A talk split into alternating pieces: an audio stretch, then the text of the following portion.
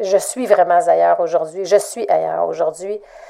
Mais à cette époque-là, je m'en souviens comme si c'était hier et que je me croyais au-dessus de bien des choses, de bien des gens, de bien des situations. L'Indomptable est le podcast pour les entrepreneurs, coachs et experts qui désirent apprendre, s'inspirer et se faire challenger dans le but d'assumer totalement qui ils sont. À travers l'Indomptable, je te dévoile les hauts et les bas de l'entrepreneuriat à la sauce raw, le tout livré sans filtre.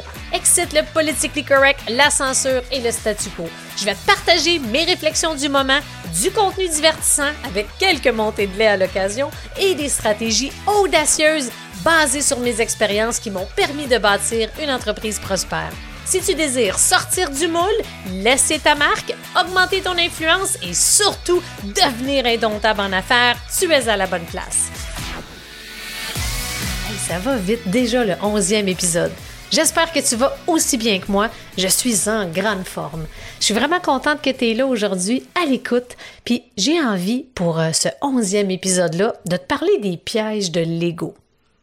Parce qu'il y en a des pièges dans l'ego et souvent, là, on les remarque pas. On sait même pas qu'ils sont là. Mais je peux te dire une chose, c'est qu'ils peuvent être un sérieux frein à ton évolution et à ta progression en tant qu'humain, en tant qu'entrepreneur. Et crois-moi, là, je te parle par expérience. Que j'ai envie de te partager d'ailleurs. Première chose à clarifier tout de suite, si tu penses que tu n'as pas d'ego, détrompe-toi. Tu en as, c'est sûr. La seule nuance, c'est qu'on a tous un niveau différent selon où est-ce qu'on est rendu dans notre vie, dans notre parcours entrepreneurial par rapport à nos expériences, mais on en a tous. Et pour ma part, là, je peux te dire que j'ai longtemps été prise dans le piège de l'ego. Ah, pas mal trop longtemps. Merci la vie d'avoir eu Rémi Tremblay sur mon chemin. Je vais y revenir un petit peu plus tard. Tu sais, l'ego, là, alias le moi, comme dirait Serge Marquis avec son livre Je, qui est excellent d'ailleurs, a de multiples visages, de multiples définitions. Mais pour moi, là, l'ego, je résumerais ça en deux choses. La première, c'est c'est pas mal la façon qu'on perçoit sa propre personnalité. Tu sais, le, fameux je suis ci, je suis ça, moi je suis comme ça, moi, tu sais, le je suis, l'aspect identitaire du je suis avec l'ego est très présent. Au fait, je suis curieuse de savoir comment tu te perçois? C'est quoi les mots et les qualificatifs que tu utilises le plus souvent pour te décrire? Est-ce que tu y as déjà pensé? Puis si je te demanderais, ça serait quoi les mots qui viendraient tout de suite après je suis? Pour moi, là, être dans l'ego, ça, a justement été le fait d'être dans le je suis. Puis je vais te donner des exemples, ça va te donner une idée où est-ce que j'en étais euh, il y a quelques années. Pour moi, là, c'était tellement important l'identité reliée au travail, reliée à la performance, reliée à mon évolution. Souvent, on, allait m'entendre dire je suis, tu sais, au lieu de dire, hey, comment ça va? Moi, c'est Mélanie, toi, c'est quoi? Je me souviens dans des soupers, des rencontres, des 5 à 7, euh, réseautage, euh, connexion, peu importe. J'allais dire à répétition, je suis directrice nationale. C'était tellement important pour moi parce que mon moi, l'ego, comment je me percevais, j'étais pas Mélanie Fortin, j'étais directrice nationale. Je me souviens les qualificatifs souvent qu'on me disait et que j'allais dire je suis forte, je suis performante, je suis une machine, je suis capable, je suis courageuse, je suis. Tu sais, la liste était longue, puis ça revenait tout le temps par rapport à ma propre perception de ma personnalité, ma propre perception de mon identité, toujours reliée à l'ego. Puis pendant longtemps, pendant des années, j'ai été complètement omnibulée par l'ego. J'aime pas ça dire ça, mais c'est quand même une réalité. Puis je suis vraiment ailleurs aujourd'hui. Je suis ailleurs aujourd'hui. Mais à cette époque-là, je m'en souviens comme si c'était hier et que je me croyais au-dessus de bien des choses, de bien des gens, de bien des situations. Tu sais, l'ego, là, quand elle est présente en trop grande quantité, ça ressemble à quelque chose comme, tu sais, là, est-ce que tu as dans ton entourage, dans ta famille, dans tes amis, quelqu'un qui sait tout? Tu sais, là, le petit Joe connaissant qui a réponse à tout. Ça, c'est un des aspects souvent qu'on qu'on peut reconnaître et retracer l'ego. L'ego, en grande quantité, va nous faire ressentir une pression là, tellement énorme sur les épaules. C'est majoritairement une pression de performance. On veut tout le temps être le meilleur. On est compétitif. On se bat. C'est une course. On en veut plus. On n'a pas le droit à l'erreur. Souvent, l'ego, ça, c'est des aspects, des traits de l'ego. Puis, tu sais, ce que je... Au début, on s'en rend pas compte. Hein? C'est insidieux un peu. Ça commence tranquillement. Le personnage qu'on a créé en soi devient de plus en plus gros. Ça devient lourd. Puis, tu sais, ça peut faire mal aussi. Le langage précis de l'ego. Les comportements de l'ego sont vraiment nombreux. Je vais t'en partager euh, une dizaine. J'aimerais ça que tu puisses réfléchir justement où est-ce que tu en es par rapport à ça. Puis j'aimerais ça que tu sois vraiment honnête là, avec toi-même. Puis inquiète-toi pas, j'en parle pas. C'est juste entre nous deux. Alors, réfléchis, fais juste une introspection si tu peux. Peu importe où ce que tu es en ce moment, prends le temps d'y réfléchir quand je vais te partager chacun des points.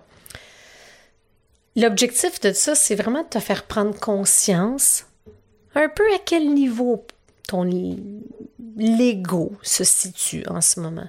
à quel niveau tu es par rapport à ça? Est-ce que est-ce que l'ego est raisonnable? Est-ce qu'il y a trop d'ego? Est-ce qu'il n'y en a pas assez? Ça peut être intéressant d'y réfléchir. Pourquoi je te parle ça, puis que je te parle de ça, puis pourquoi? Dans le fond, mon intention, c'est que, parce que pour ma part, là, ça a été un frein et un obstacle à ma progression et à mon évolution.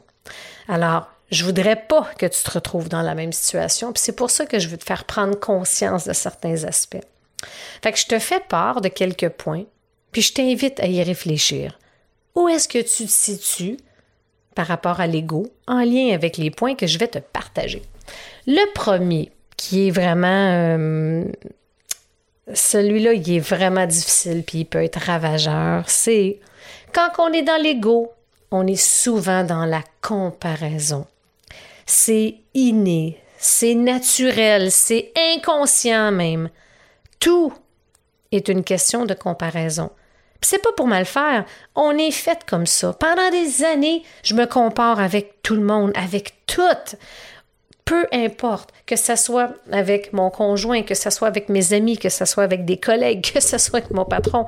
Euh, peu importe le contexte, peu importe où est-ce que je suis, qu'est-ce que je fais, c'est toujours, je suis constamment dans la comparaison. Et à la longue, ça peut être très lourd. Fait que si tu es un entrepreneur, tu es à l'écoute, demande-toi, est-ce que je me compare? Quand je regarde ce qui se passe sur les réseaux sociaux, quand je regarde où ce que mes amis en sont, mes collègues, quand je me compare dans mon environnement par rapport à où est-ce que je suis, est-ce que je me compare? Est-ce que c'est inné? Est-ce que même ça se fait, ça se produit de façon inconsciente? Prends le temps d'y réfléchir. Le prochain point, c'est, puis je pourrais même dire les deux prochains points parce qu'ils sont quand même interreliés ensemble, c'est la peur du jugement et le fameux syndrome de l'imposteur. T'es-tu surpris de savoir que oui, le syndrome de l'imposteur puis la peur du jugement, c'est présent, même dans l'ego? Pourquoi? Parce que c'est directement relié à la performance non atteinte. Quand on est dans l'ego, souvent, c'est que pour moi, pendant longtemps, un de mes démons, comme je dis, là, c'est que je m'attribuais de la valeur seulement si j'avais des résultats. Fait que si les résultats, peu importe dans quel contexte, n'étaient pas à la hauteur de mes attentes ou bien en lien avec les objectifs que je m'étais fixés, automatiquement, je me sentais pas bien.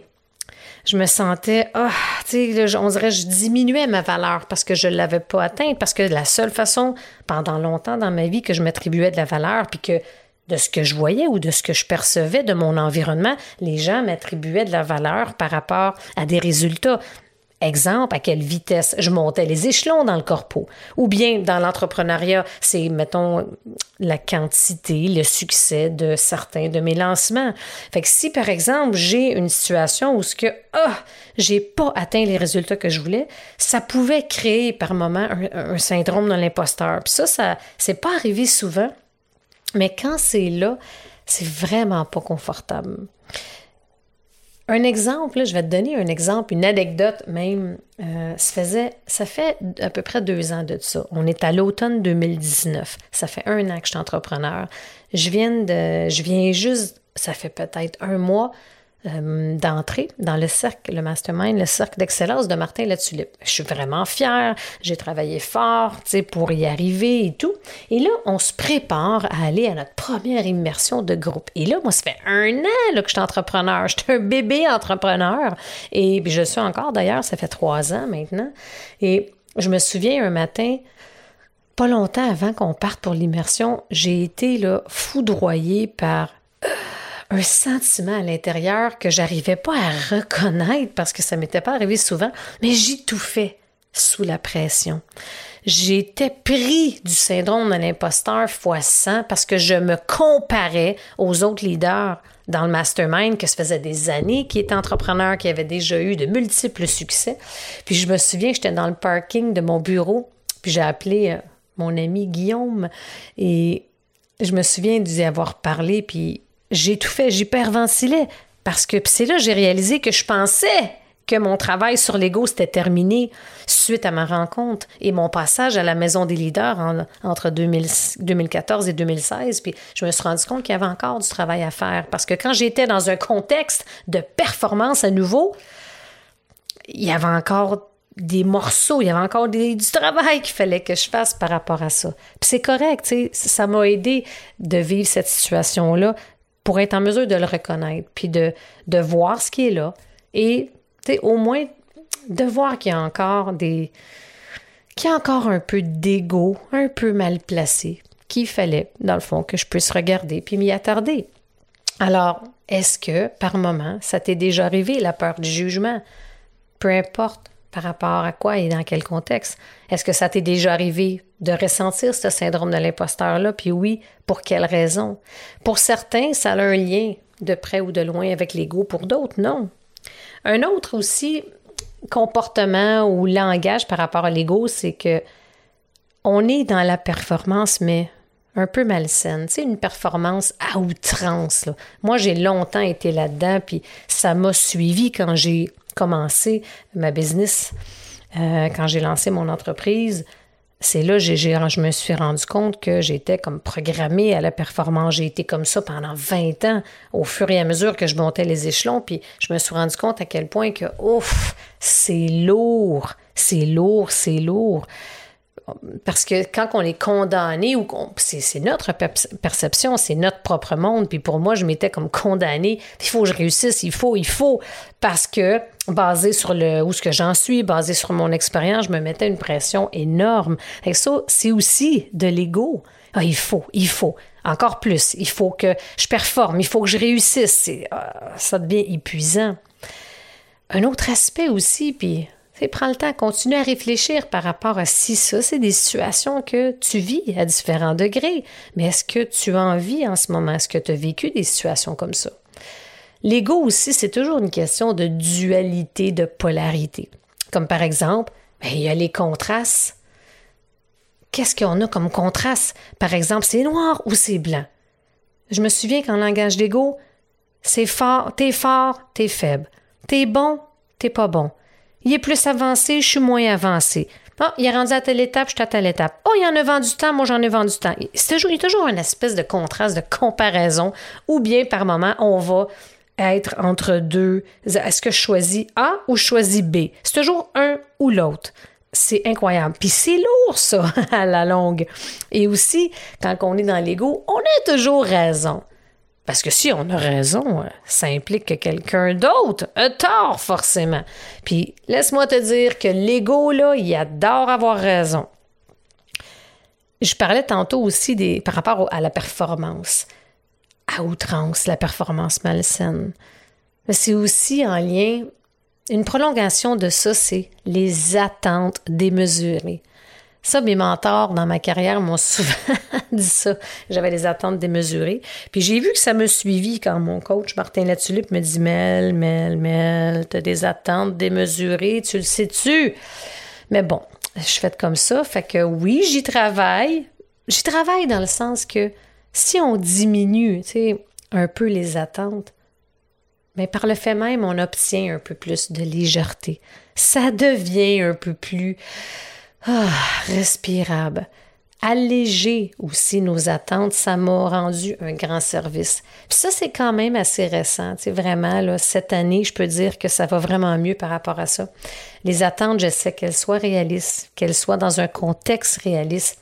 Et de moins en moins, je suis dans le contrôle. De moins en moins, je laisse la vie arriver. De plus en plus, j'accueille ce qui est là. Fait que si j'ai de moins en moins d'attentes, puis que de plus en plus je fais confiance à la vie, je fais confiance à ce qui est là, j'accueille ce qui est là, je me laisse porter par le flot, c'est beaucoup plus léger, beaucoup plus plaisant. C'est moins lourd. On dirait qu'il y a comme une grosse roche dans mon sac à dos que je viens de retirer. C'est vraiment, ça fait vraiment une différence. Et il y a un aspect aussi que moi euh, m'a fait mal, puis je m'en suis rendu compte sur le tard, c'est que quand on est dans l'ego, on est aussi dans un rapport de force. On veut s'arranger tout seul. On demande jamais d'aide.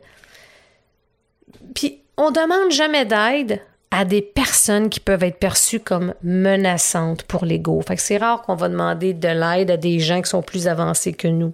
Ça, c'est vraiment... c'est dur de le reconnaître. Quelqu'un m'aurait dit ça avant, là, puis « Hey, de quoi tu parles? » souvent, quand on est dans, l'ego, puis dans un ego démesuré, on s'en rend pas compte. Moi, c'est vraiment où ce qu'il y a eu une cassure, une fissure, c'est quand j'ai rencontré Rémi Tremblay, puis j'ai fait le parcours de la Maison des leaders, meilleur humain, meilleur leader. C'est là que j'ai réalisé que, wow, OK, j'étais pris dans une spirale de l'ego incroyable.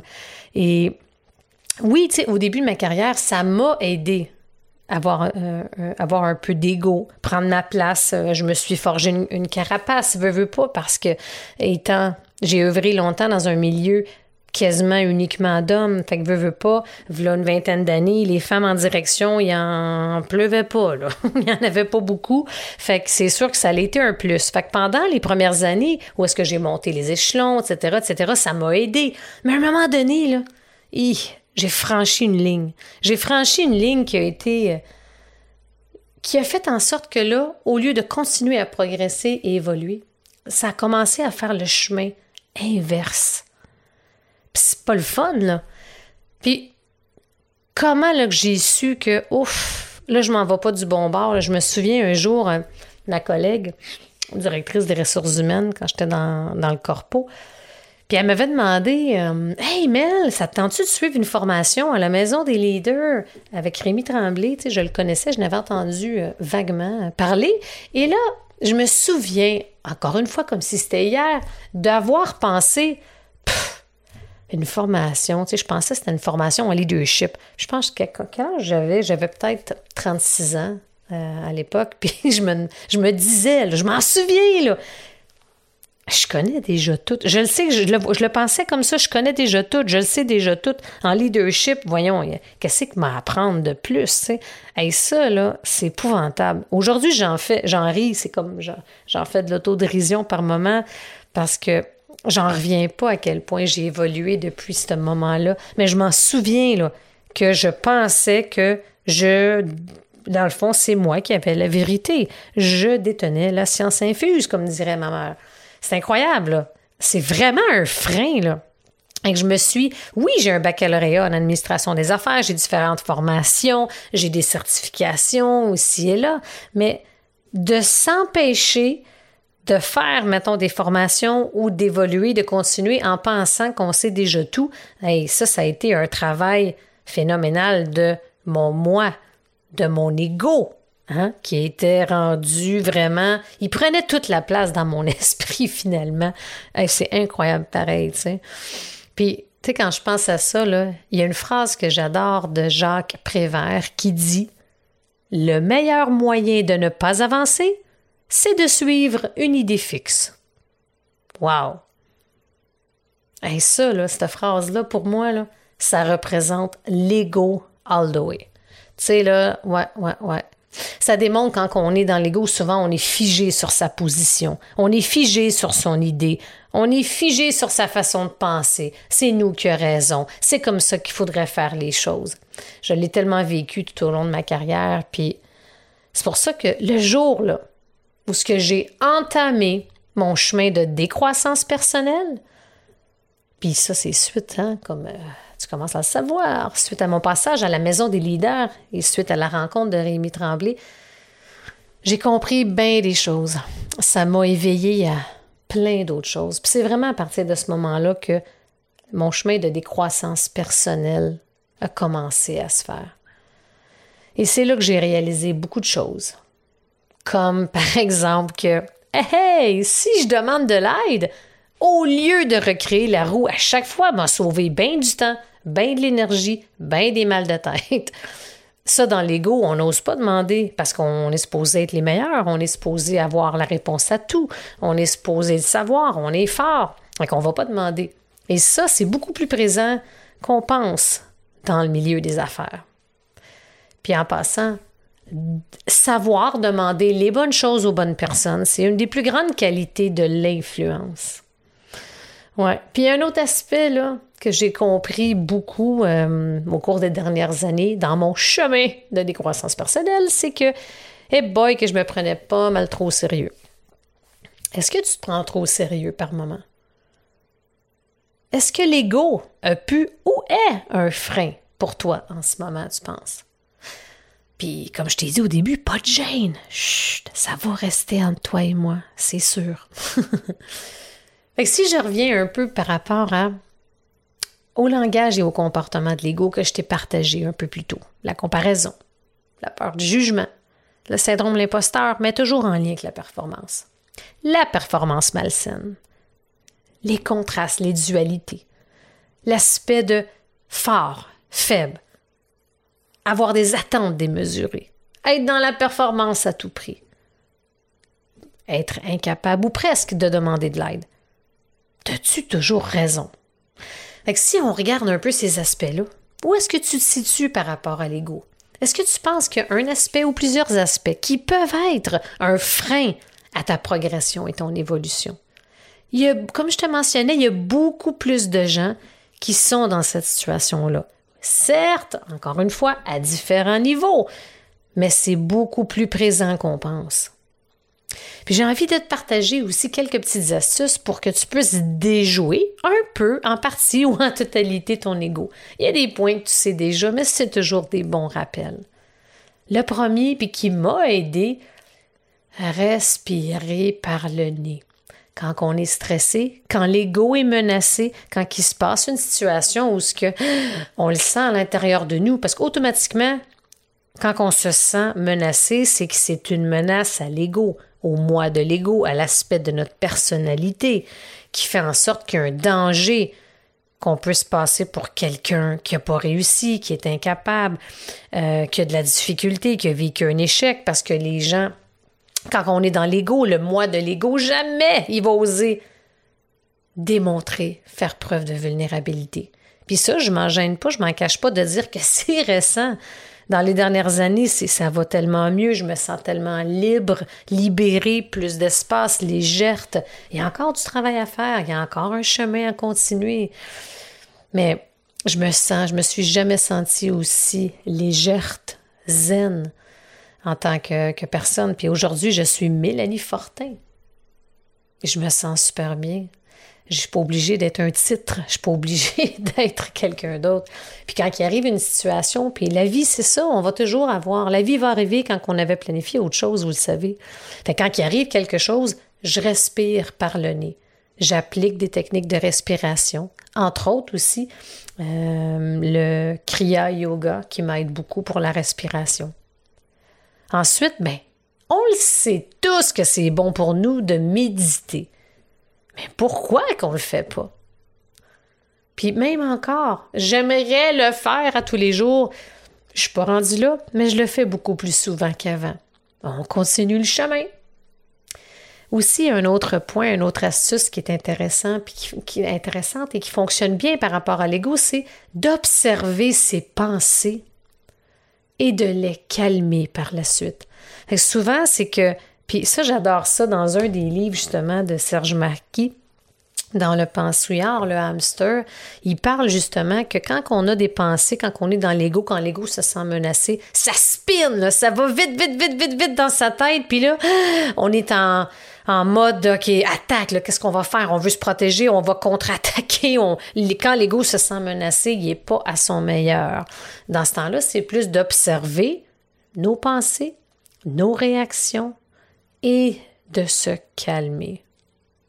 Par la suite, ça, je le faisais, je pense, pratiquement jamais avant. Puis aujourd'hui, ça fait partie, c'est même, je le mets dans mon horaire pour être sûr d'en avoir, c'est de créer de l'espace pour réfléchir.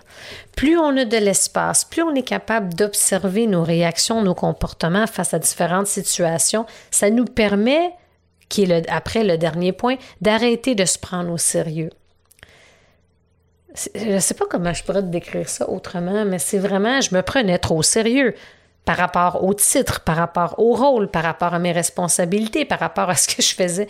aujourd'hui, je m'en fais tellement plus. Je m'en fais tellement plus avec tous ces détails-là. Il y a tellement des choses bien plus importantes que ça dans la vie. Ben, je suis curieuse de savoir justement pour toi, c'est quoi l'ego? Est-ce que tu t'es déjà demandé si tu en avais?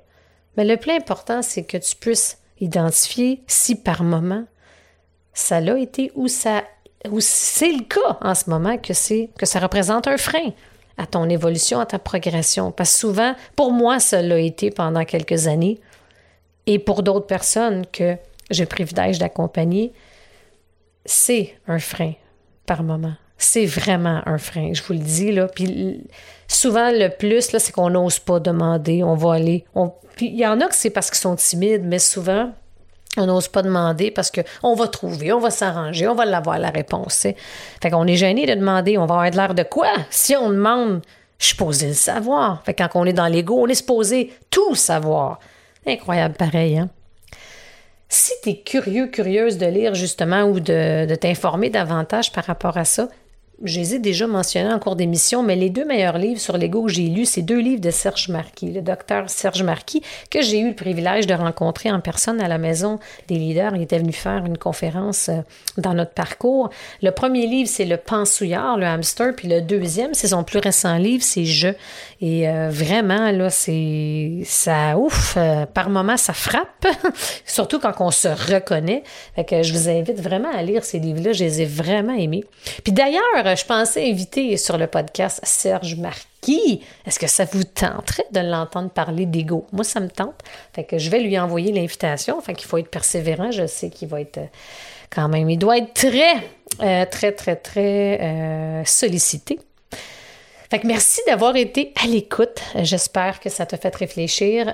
N'hésite pas à me partager également ton feedback. Tu sais où me rejoindre. Je trouve ça toujours intéressant. J'adore quand j'ai votre feedback vraiment à travers les réseaux sociaux, euh, par courriel, peu importe.